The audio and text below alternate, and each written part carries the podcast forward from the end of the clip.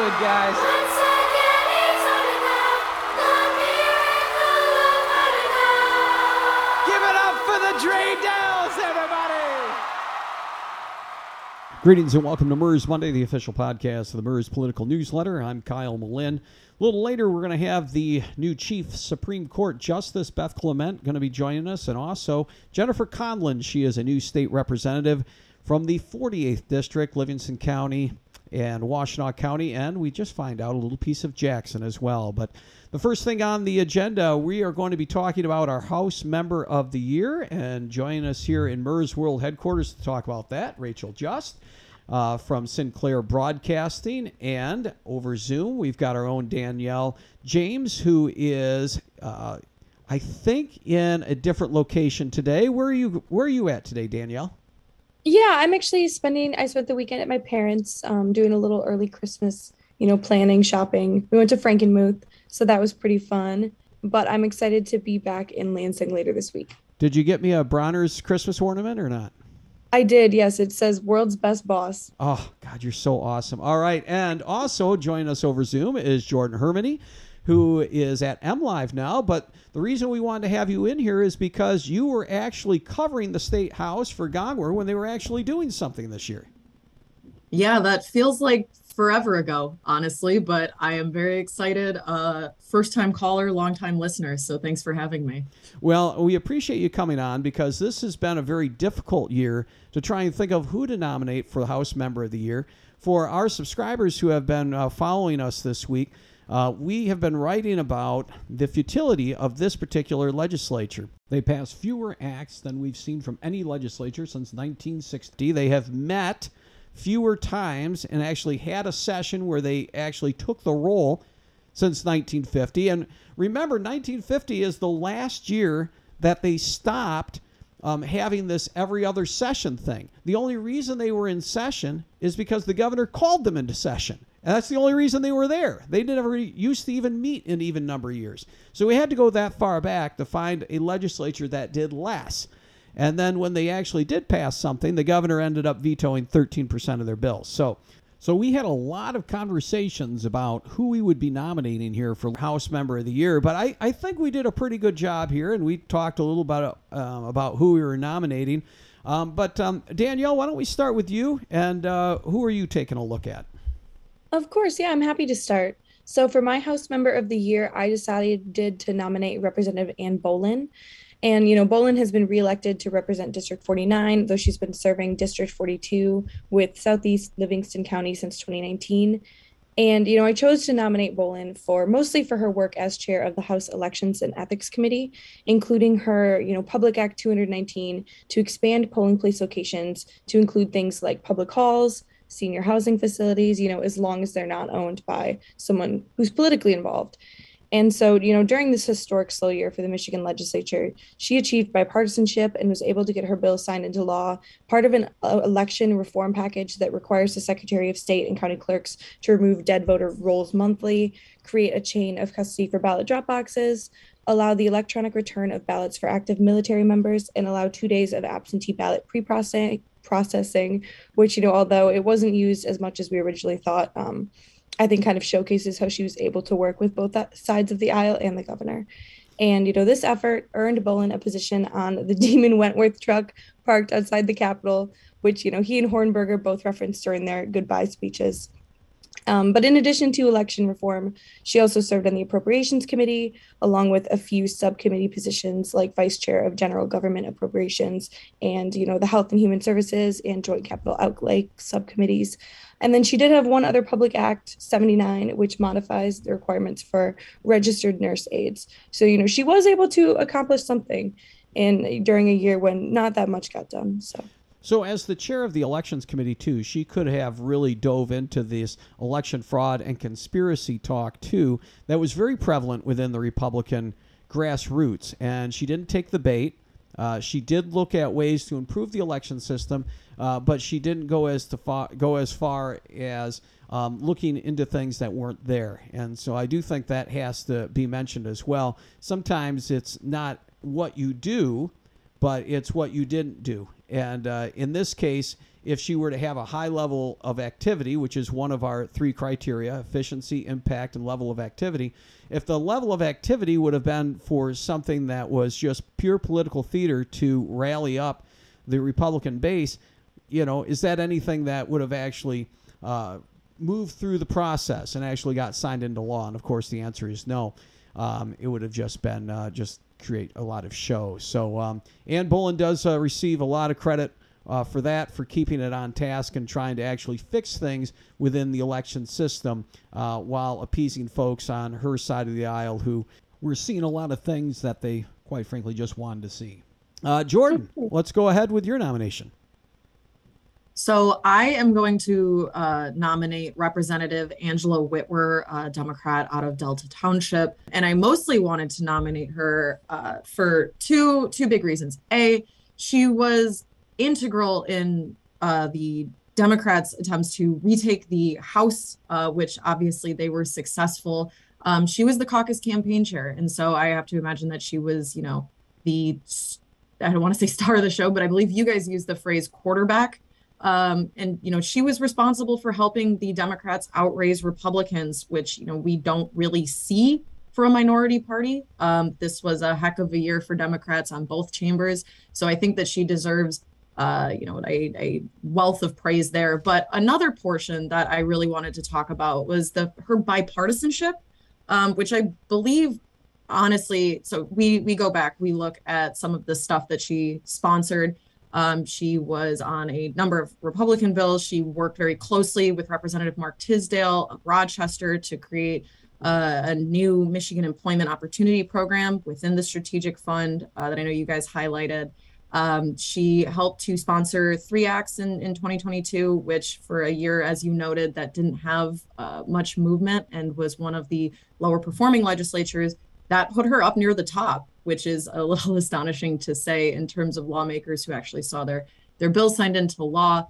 But again, going back to that bipartisanship, uh, she put in a lot of work, worked both sides of the aisle, and she's going to get rewarded pretty handsomely for it coming into the 102nd legislature. She's going to chair the House Appropriations Committee, and I believe she's the first non-approps member. Uh, so she did not serve on the Appropriations Committee within this last year, within this last term, excuse me. She's the first non-appropriations committee member to chair appropriations in almost two decades, which you have to think is something strategic. Like I said, she has embodied a spirit of bipartisanship. When you're working with as big of a budget as you are going to be coming into this new year, we have something still like $7 billion on the table. Um, you got to believe that that's going to be, need somebody in the driver's seat that's capable of working with both sides of the aisle and doing so in a respectful, responsible way. Um, so I really wanted to nominate her and highlight her for her work this year behind the scenes, but especially the work that she has the ability to bring into next year's legislature. Thank you for that nomination, Jordan. You know, we did award her the Democratic Legislator of the Year for a lot of the reasons that uh, that you brought up here. Uh, it's not very often that we see Democrats in the legislature uh, receive endorsements from Farm Bureau, from business leaders, um, SBAM, the Michigan Chamber of Commerce, which usually never endorsed any Democrats, and now they're kind of moving away from that a little bit. But uh, for a legislator who is in a competitive district like Angela Witwer to get these kind of bills passed, to get these kind of endorsements, really speaks to the, the respect she has on both sides of the aisle. And um, you know she can she can do both, and you don't really see this a lot where you have somebody who can pass policy, can work on the other side of the aisle, get things done, but also play the partisan game and get your side in a position to win. And she did win this year. Uh, her side got majority when there were a few who thought that it was possible. Uh, so um, a, a, great nomination. Thank you very much, Jordan. Uh, Rachel Just, what do we have uh, for your nomination? I know we've been talking a lot about how little was accomplished this year. I know that's fresh on our minds because what two weeks ago we had that very aggravating, very long night covering the lame duck and and really nothing getting done there, kind of putting a point on it. But um, something that we did see, and it seems like he's gotten it figured out in his third term, is Tommy Brann um, passing quite a few things that are, are significant legislation. Maybe not a name you hear that often, but someone who did get a lot done. A couple of things that I'm seeing here being that he got service dogs um, can be specially trained to meet a wide range of their owners' needs, things like that, guide dogs helping them out. Um, and a bill that's upping the age of selling um, smoking up to 21, um, creating a class for entrepreneurship, and legislation that's removing the $10 surcharge on traffic tickets. Um, that's that's used to help finance Michigan's secondary road patrol fund. So things that you know maybe is not going to be catching the headlines things that maybe not uh, the everyday person isn't going to be talking about but things that are significant pieces of legislation that we saw moved this year You know, that secondary road patrol bill that you mentioned here, Rachel, was um, actually one of his shining accomplishments for this session. He's been working on that bill since he became representative. Uh, that was a very tough bill to get passed. How do you fund the secondary road patrol going forward? Um, because the traffic tickets he found was not. Um, um, he didn't think it was fair on people who were getting popped for tickets. And so he came up with this idea of taking a certain percent out of the liquor control uh, revenue and putting that into the secondary road patrol. Ended up being $15 million. And, and if there's anything that we can say about Tommy Brann, he is extremely compassionate toward the least fortunate. So my first interview that I did with Tommy Brann, he was talking about how he was working at his restaurant, Brand Steakhouse on Division, uh, there in uh, Grand Rapids, and uh, he looked across the street and he saw a woman who was picking scraps out of the trash of the dumpster of the fish fry across the street, and he, he, just couldn't take it. He he walked across the street, and he brought her over to his restaurant and gave her a hot meal. I thought, wow. I mean, so this is the kind of guy who's coming in here, and and and here's something else he did, which I thought was amazing. So 2017, first time in the legislature, he was one of five House members and the only Republican to take or to take advantage or to participate in something called Michigan Homelessness sleepout, one night without a home, where he actually spent the night unsheltered outside in some 30 some degree temperatures. I mean, this was a cold night. This was uh, November, I think it was. And it was not a warm November. I, I remember this. This was not warm at all. Uh, But he volunteered to spend a night outdoors just so he knew what it felt like to be homeless. Yeah, absolutely. I mean, excuse me, Tommy Brann has sort of made it a staple to be defender of the little guy for his entire legislative career. I mean, when we even saw during COVID, he was constantly that guy banging the drum for small owners, small business owners. Um, so you know, heck of a nomination. All right. Well, thank you for that, Rachel. Thank you. All right. We're going to bring in the boss, John Reurink, now for his nomination. John, who do you got? For House Member of the Year for 2022, um, I'm actually going to nominate uh, Representative Julie Calley. She is, uh, to my count, and maybe I missed somebody, but the only member of the Republican caucus who is currently serving as chair on two uh, statutory standing committees. Uh, she is uh, the chair of the um, local government uh, committee as well as uh, rules and competitiveness committee. She's also um, had 10 of her bills this session signed into law.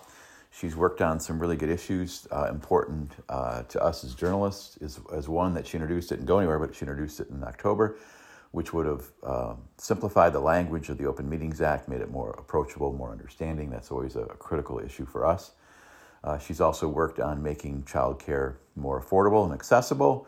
She's worked on a whole host of issues this session. Uh, her her I guess, reliability and her insight uh, is being recognized by incoming Minority Leader Matt Hall. He's hired her as his uh, as the GOP Republican uh, Director of Strategy uh, for the coming session. So that says a lot. Uh, so for that reason, I am nominating uh, Representative Julie Calley as the MIRS 2022 House Member of the Year. Well, a great nomination, John. And of course, Julie Calley was our MIRS News House Member of the Year for 2021. But this year, she saw signed into law regulations for pharmacy benefit managers. Now, that's an issue that had zero attention brought to it until Calley brought it forward with Speaker Wentworth's House reforms uh, for health policy. Uh, she saw through public acts also on child care regulations, voting, marijuana. just another great year for Julie Calley, who also got a shout out in the goodbye speech of Jeff Yaroch as a, a possible gubernatorial candidate someday. So uh, she's obviously respected by her peers. Now, for my nomination, I'd like to give some shout outs to a few people who I believe did some good work in 2022. First off, Representative Mary Whiteford. Uh, she has really found a passion improving the lives of the poor and mentally ill. Her 988 emergency number for someone going through a mental health crisis went online this year. She chaired the DHHS budget, where she pushed to spread out psychiatric hospital beds so they could be more accessible to the public. Uh, one of her bills allows community based organizations to distribute opioid overdose reversal drugs in the same way a pharmacist would, which uh, could save lives. Uh, another of her PAs would prioritize keeping kids who are in foster care with a relative, if possible. And of course, she took on the House Appropriations Committee chair uh, committee as chair uh, for that brief period after Tom Albert resigned in protest over some spending he objected to. So, just overall, my, Mary Whiteford uh, continues to be an effective, impactful, and highly active, which of course is our top criteria.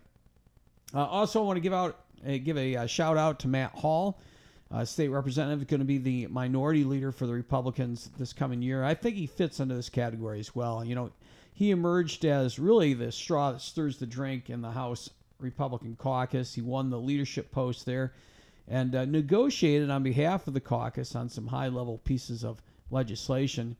Uh, he positioned himself well to emerge as the leader of the caucus. He had that deal with uh, Representative Sarah Lightner, agreeing to move out of a district they were that they were drawn in together, so she could stay at her home. Uh, he sponsored a bill that allowed election officials to remove names from the qualified voter file um, who had unknown dates of birth. He was also the sponsor of the $2.5 billion tax cut plan that the governor ended up vetoing. And uh, the last thing I want to put forward here is Representative Andrew Fink. Uh, the Hillsdale Republican had kind of a tough year uh, in the beginning when Representative Matt Maddock slammed him in front of uh, some college Republicans in Fink's own district. Uh, but he emerged from the session with six public acts at least, including one that allows employers to make judgment calls on when workers could come back to the job when they had COVID.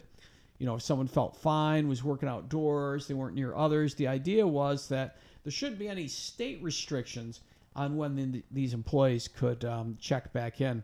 Uh, he also made sure circuit court judges got a raise, but more importantly, he sponsored the bill that gave clerks the two days of absentee ballot pre-processing, which uh, Danielle mentioned earlier.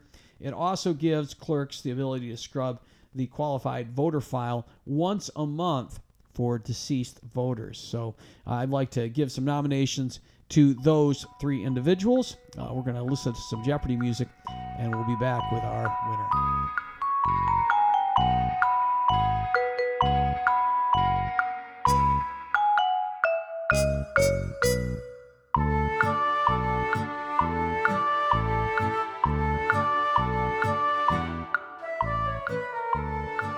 So, this public recognition that we give out here at MIRS is designed for people who are effective, impactful, and have exerted a high level of activity.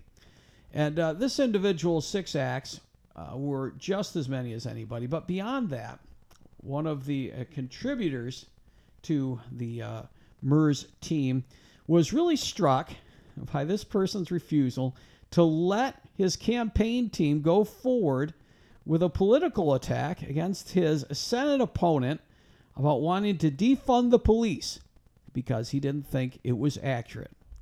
That person was Tommy Brann, and uh, he was not going to let those attacks go against Winnie Brinks, who ended up becoming the Senate Majority Leader. He said he didn't think the reports were accurate or fair. He just wasn't going to be a part of it. You know, we spent a bit of time giving Representative Brann uh, some accolades for the work that he did about increasing the cigarettes um, tobacco purchasing age to 21 and uh, for letting service animals who are training into public places. But uh, I want to read this quote from Representative Scott VanSingel during his farewell speech. Uh, I thought it was uh, fairly appropriate. He said, Tommy is one of the most decent and compassionate men I have ever met. His time in public office was not for his own benefit, but for the less fortunate and those in need. And you know, this legislative session, you know, now is probably just as an appropriate time as any to recognize the little guy, the soft spoken champion of forgotten causes. That is Tommy Brann, and he is going to be our MIRS News House Member of the Year.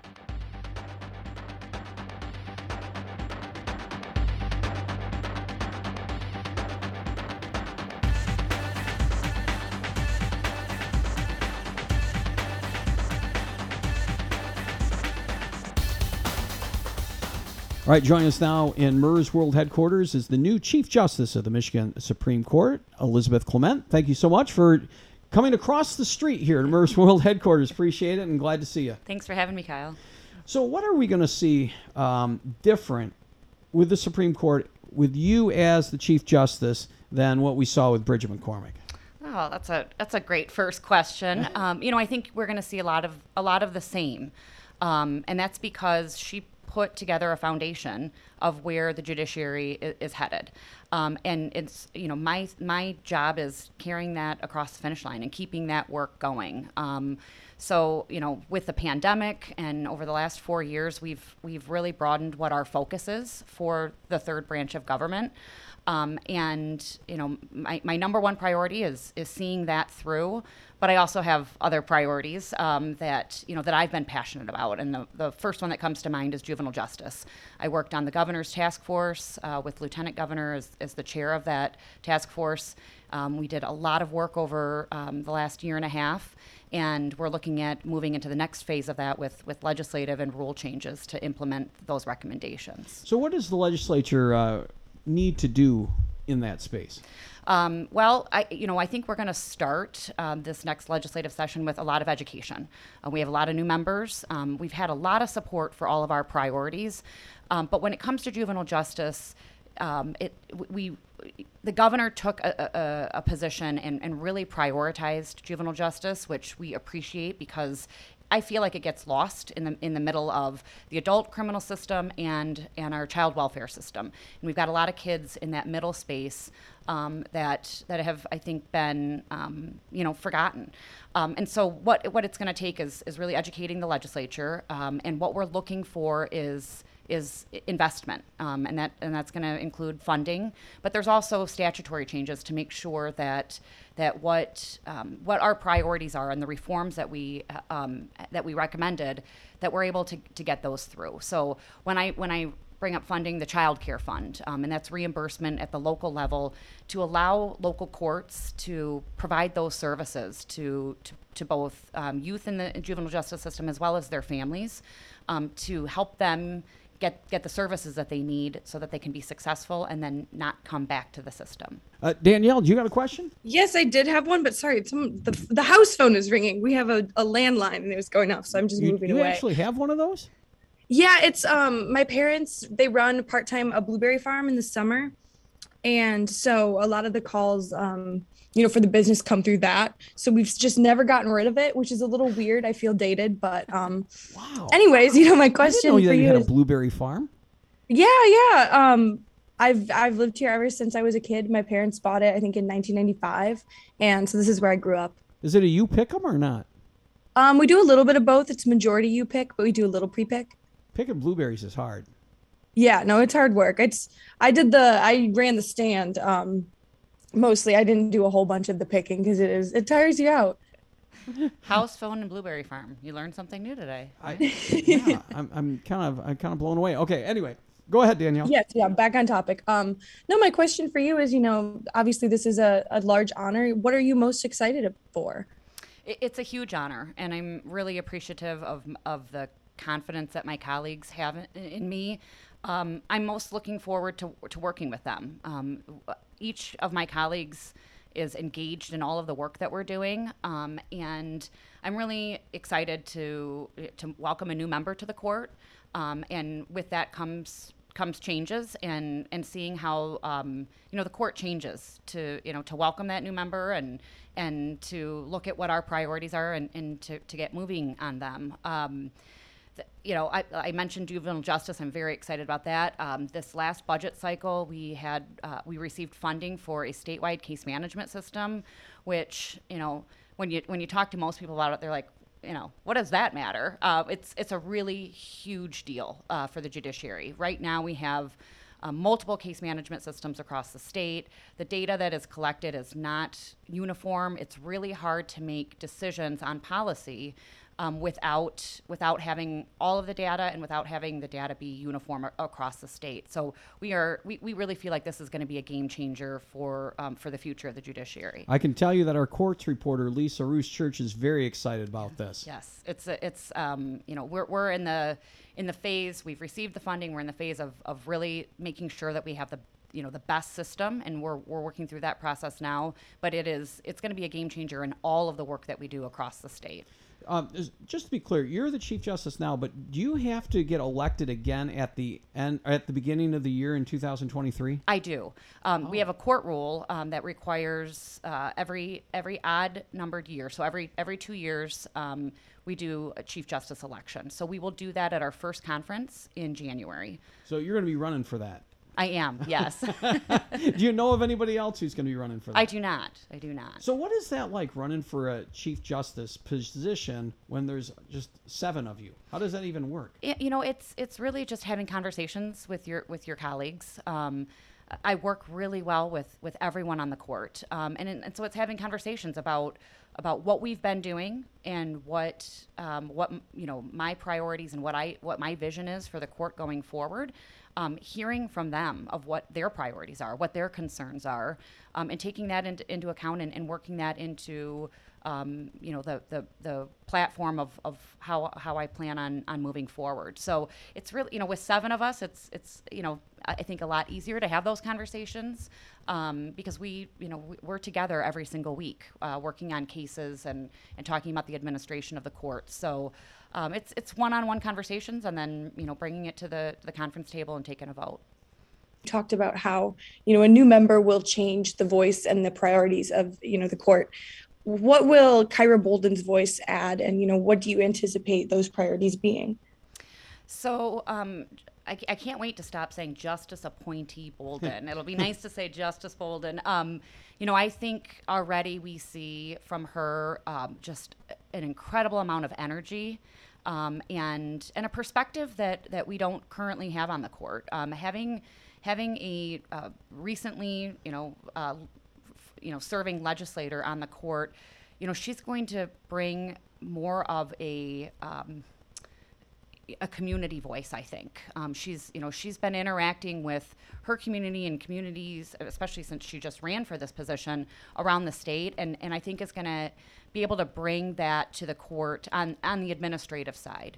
Um, and you know every time we have a new member, the the, the the way the court operates changes, um, but it's also exciting. And I think um, with you know with her energy, um, her curiosity, I mean the conversations that that I've already had with her and that my colleagues have had with her, you know, it's just it's it's it's been um, it's been very exciting. And I think we are all as sad as we are that that Justice McCormack is leaving. I think we're all really excited for January first to come and and to get started. Um, how many chief justices have you talked to about this role?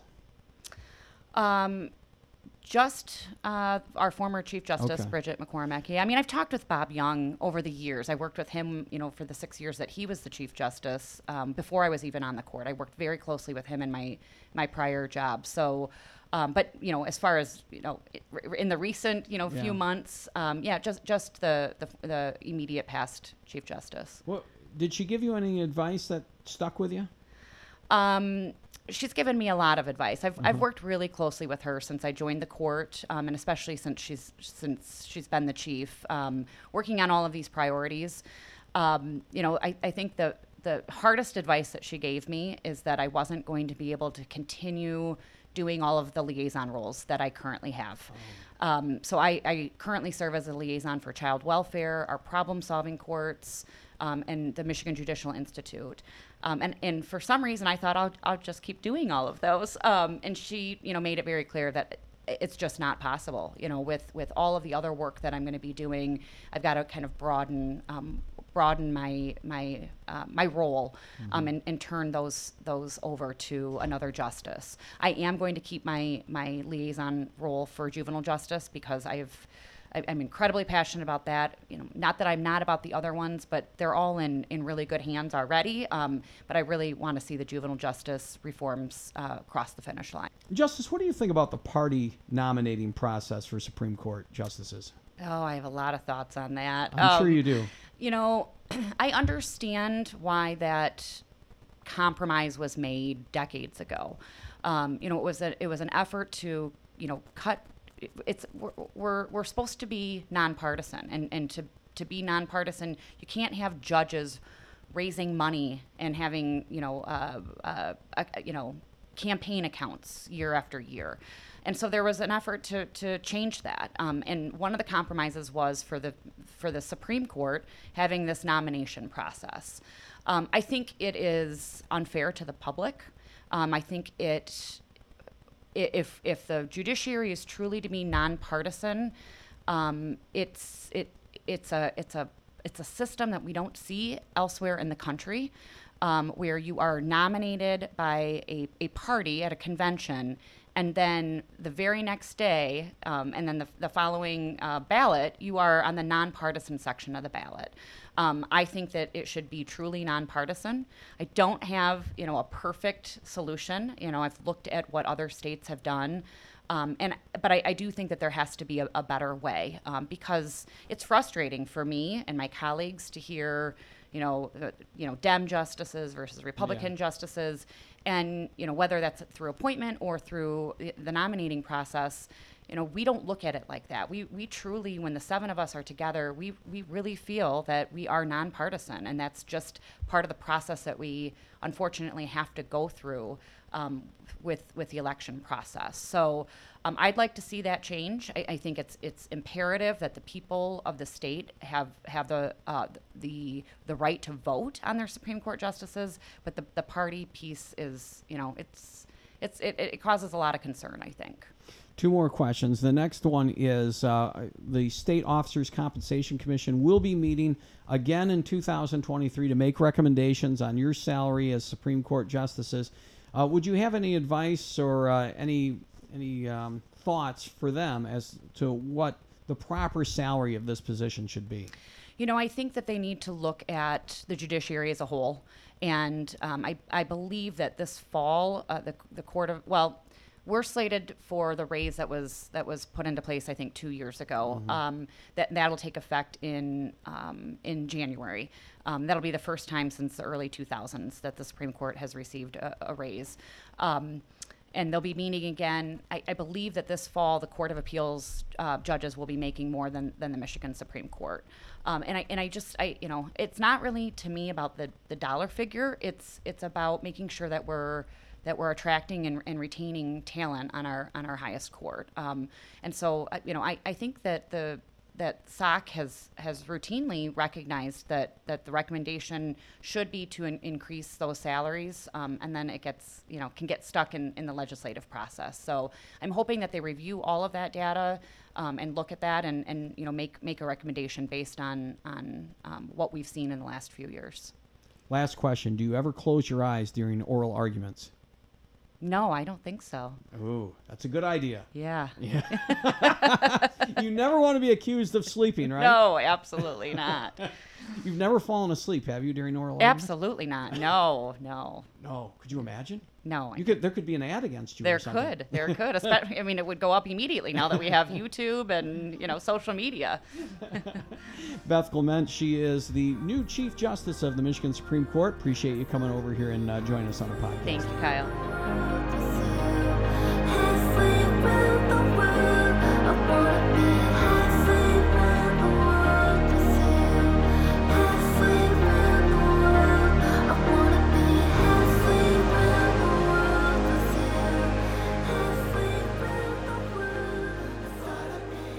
Joining us now on the podcast is the representative elect from House District 48, which is Livingston County and parts of Washtenaw County. It is Jennifer Conlin. Thank you so much for joining us on the podcast.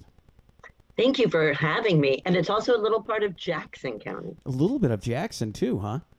How'd you- Waterloo Township. How'd you do in that little piece of Jackson? I think I got some votes there. I didn't. It's such a small bit of my uh, district, but I I was out there a bit, so you know I think I got some votes. well, that's great. Well, tell our listeners a little bit about you and your background. Yeah, so I I uh, grew up here in Ann Arbor, Michigan, in Washtenaw County, and uh, attended the University of Michigan uh, for undergrad, and then went to Northwestern for graduate school in journalism, and then embarked on a, a 20-year career overseas as a journalist. My husband was also a journalist. Um, and we met uh, at the University of Michigan, but then moved to New York and DC, and then ended up abroad for 20 years. He told me we were going for two years, and it didn't quite turn out that way.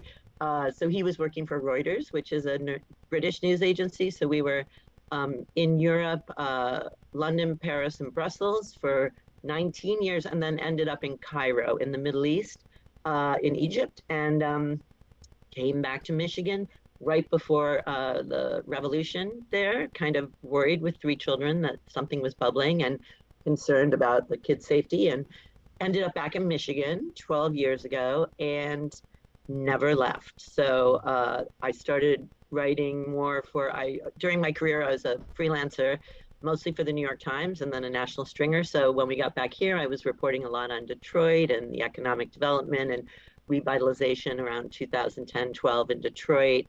Um, had a National Endowment for the Arts uh, uh, grant to do a civic uh, journalism project in Detroit around arts and culture.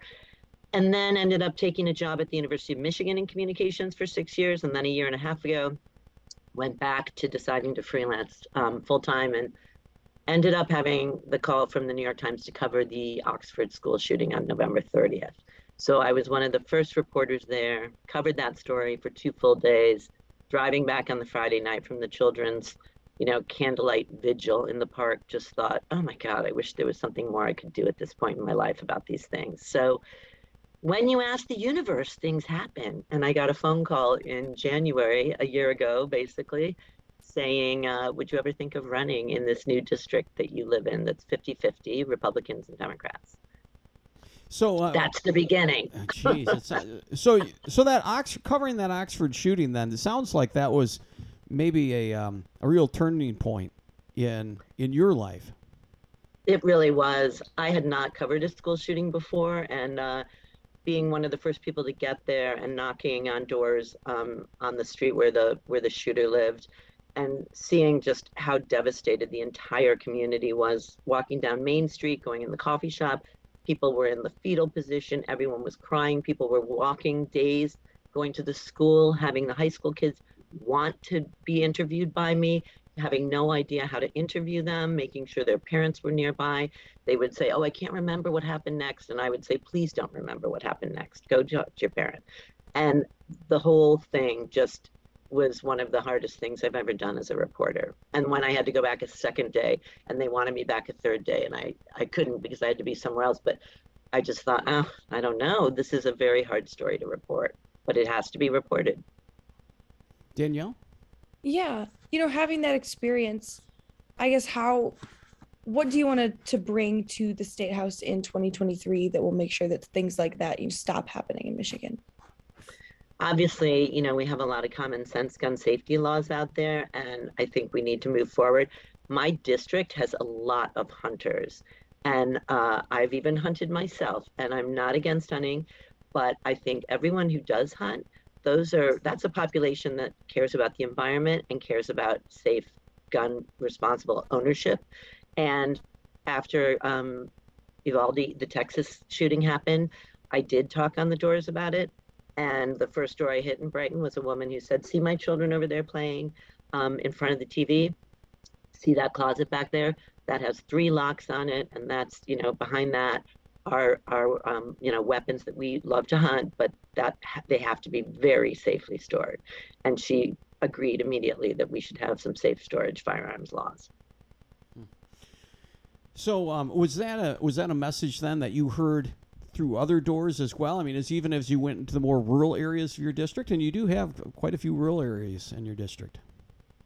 You know, I'll, I'll be honest, I didn't bring up the gun thing constantly because I decided what I really wanted to run on was uh, very local issues around PFAS contamination, rural broadband was a big one with my farms, infrastructure, education, healthcare.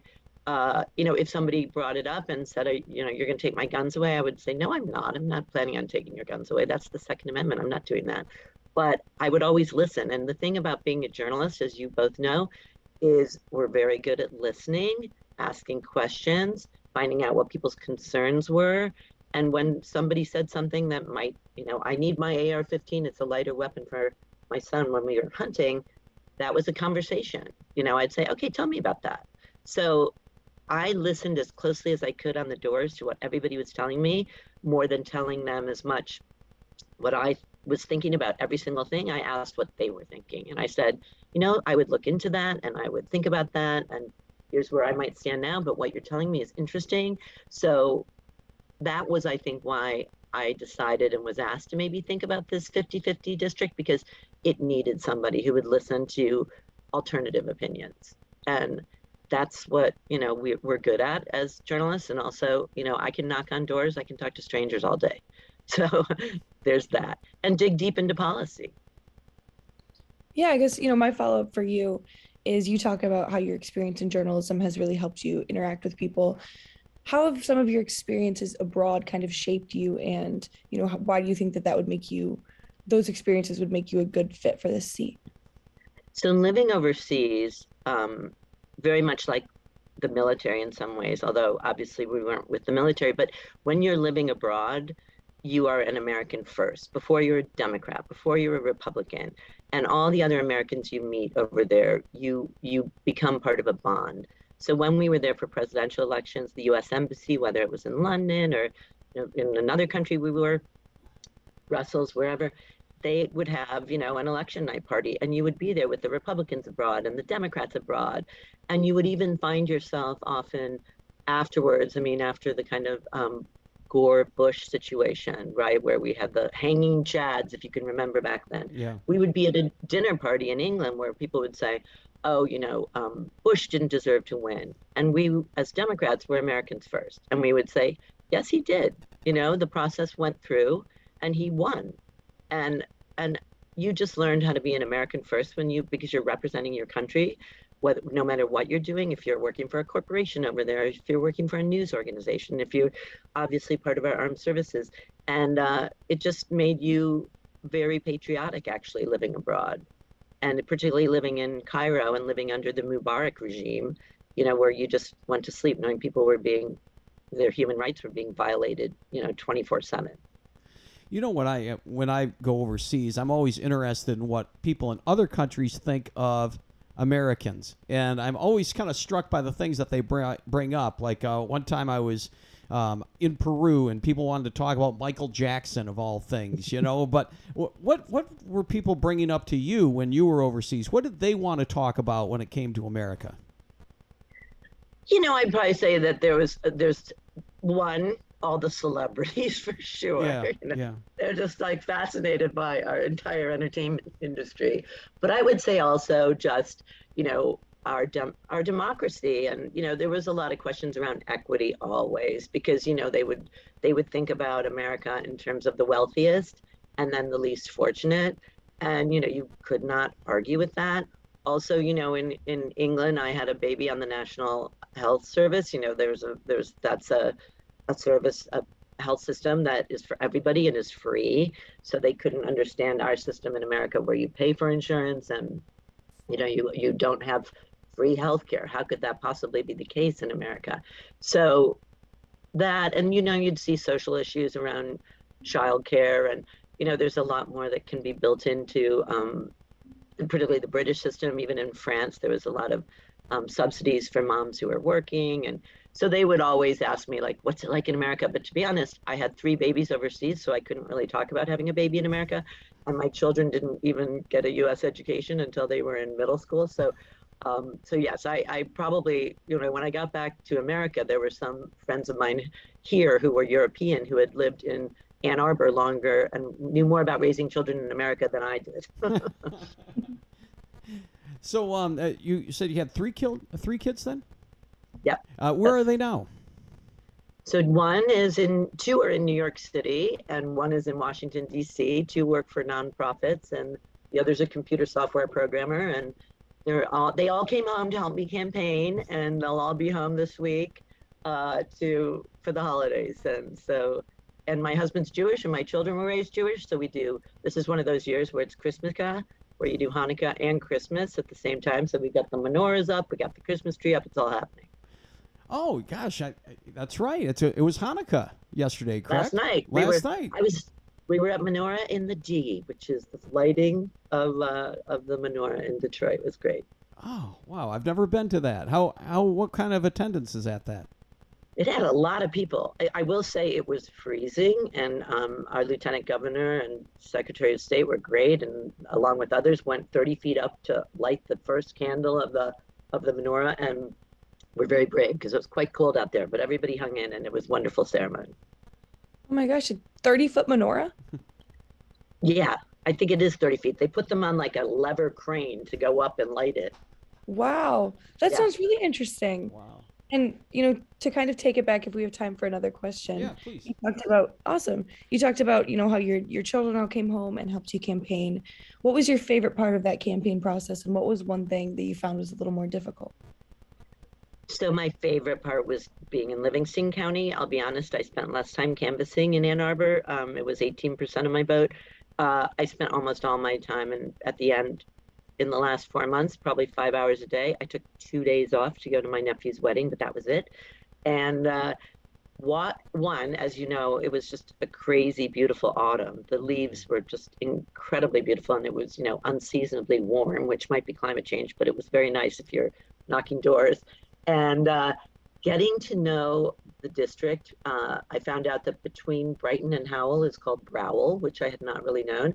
My district is this district is all parks and lakes and farms and rivers, basically. It doesn't include the city of Howell. It doesn't include the city of Brighton. It doesn't include the city of Dexter. It doesn't include the city of Jackson.